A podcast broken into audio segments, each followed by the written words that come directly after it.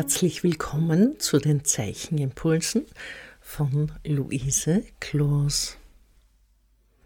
Ihr habt euch in den vergangenen Impulsen mit Insekten beschäftigt und natürlich ließe sich diese Reihe unglaublich weit fortsetzen.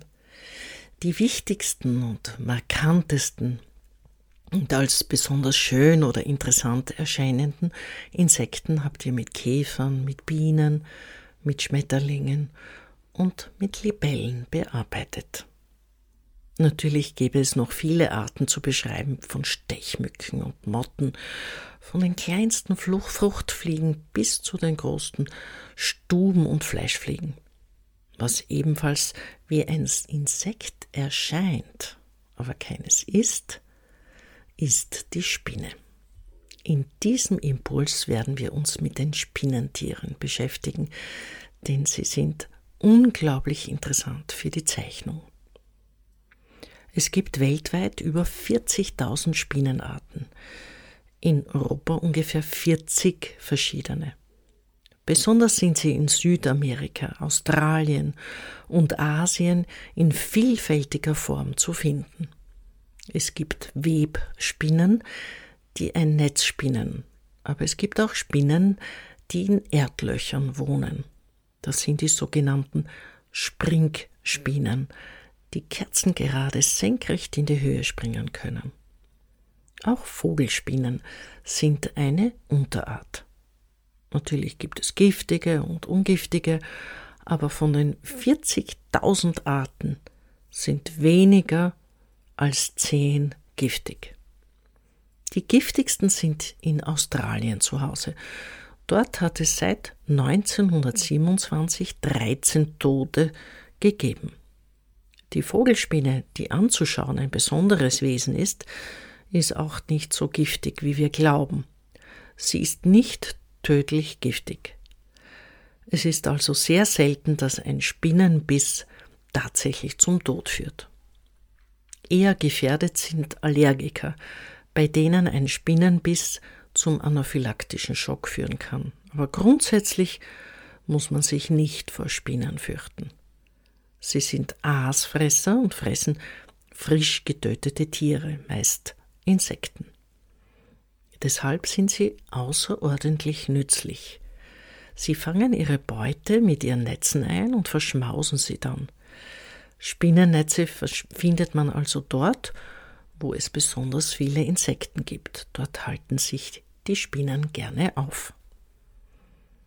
Umgekehrt werden die Spinnen interessanterweise von Wespen gefressen. Die unterschiedlichen Wespenarten sind fähig, die Spinne zu jagen, zu erlegen und dann aufzufressen. In der Kunst und in der Kunstgeschichte haben Spinnen unglaubliche, fantasievolle Wesen erzeugt. Die Spinnenfrau oder Thekla in der Biene Meier Spider-Man aus Comics und Filmen, der sich wie eine Spinne über Oberflächen bewegen kann, sogar auf Glasfronten senkrecht nach oben. Spinnen sind etwas, vor dem sich viele Menschen ekeln. Das Aussehen der Spinne ist es, was ein Grausen über das Visuelle erzeugt. Dennoch gibt es sehr unterschiedliche Wahrnehmungen von Spinnen. In Asien zum Beispiel wird sie in frittierter Form auf der Straße als Delikatesse angeboten. In Westafrika ist die Spinne eine Gottheit. Im europäischen Kontext und auch in nordamerikanischen Ländern ekeln wir uns vor Spinnen, obwohl sie so nützlich sind. Im Gegensatz zu den Insekten, die alle sechs Beine haben, haben Spinnen acht Beine. Kopf und Thorax sind nicht mehr zweiteilig wie bei Insekten, sondern sie bilden gemeinsam einen Teil. Sehr interessant sind die Augen einer Spinne. Spinnen können ihre Augen nicht anpassen, indem sie die Linse größer oder kleiner machen, aber sie können die Augen verschieben, nach links und rechts bewegen, um sozusagen um die Kurve zu schauen.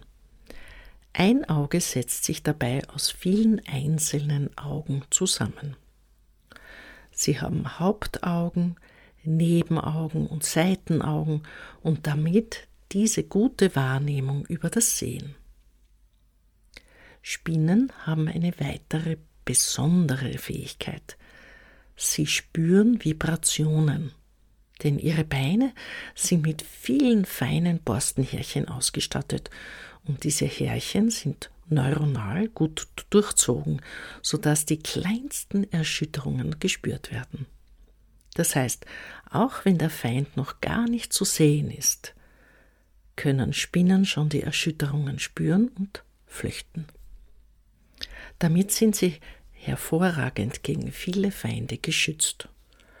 Vorne an ihren Beißwerkzeugen sind viele Spinnenarten außerdem mit Giftdrüsen ausgestattet. Bis auf wenige Arten ist dieses Gift nur für kleine Tiere, die sie erlegen, tödlich, aber nicht für den Menschen gefährlich.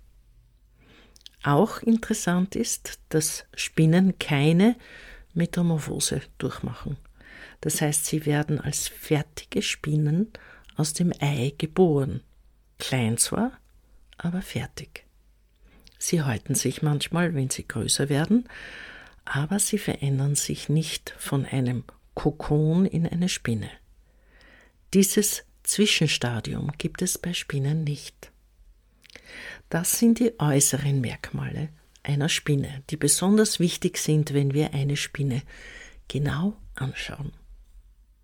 Ich hoffe nicht, dass ihr eine Arachnophobie habt, aber wenn das der Fall ist, quält euch nicht und studiert nur das Spinnennetz. Aber sonst recherchiert ihr, nehmt eine Spinne aus den vielen verschiedenen Arten heraus und zeichnet sie.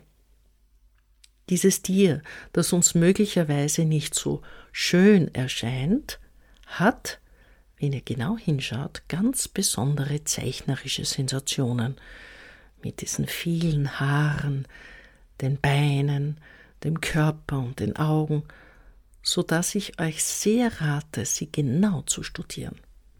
Jedes Detail ist wichtig. Jedes Härchen bedeutet ein zeichnerisches Element.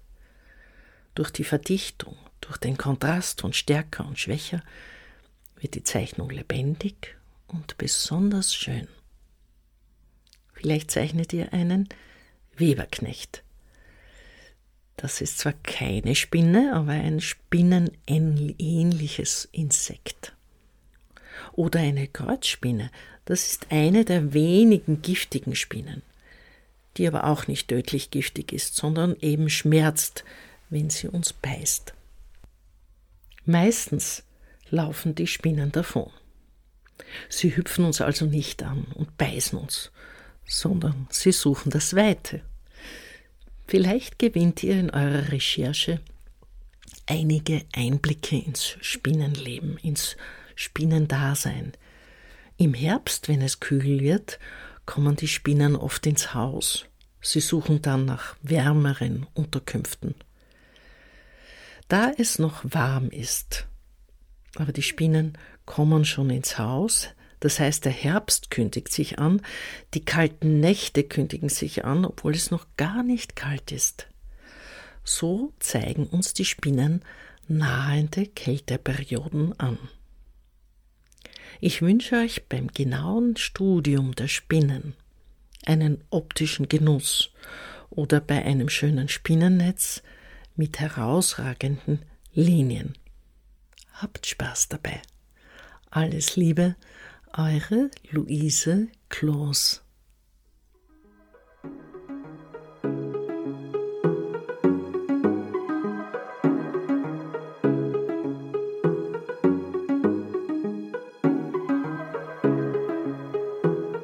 Dieser Podcast wird im Rahmen von Kunst und Kultur im digitalen Raum vom österreichischen Bundesministerium für Kunst und Kultur und dem Land Steiermark Kultur finanziert.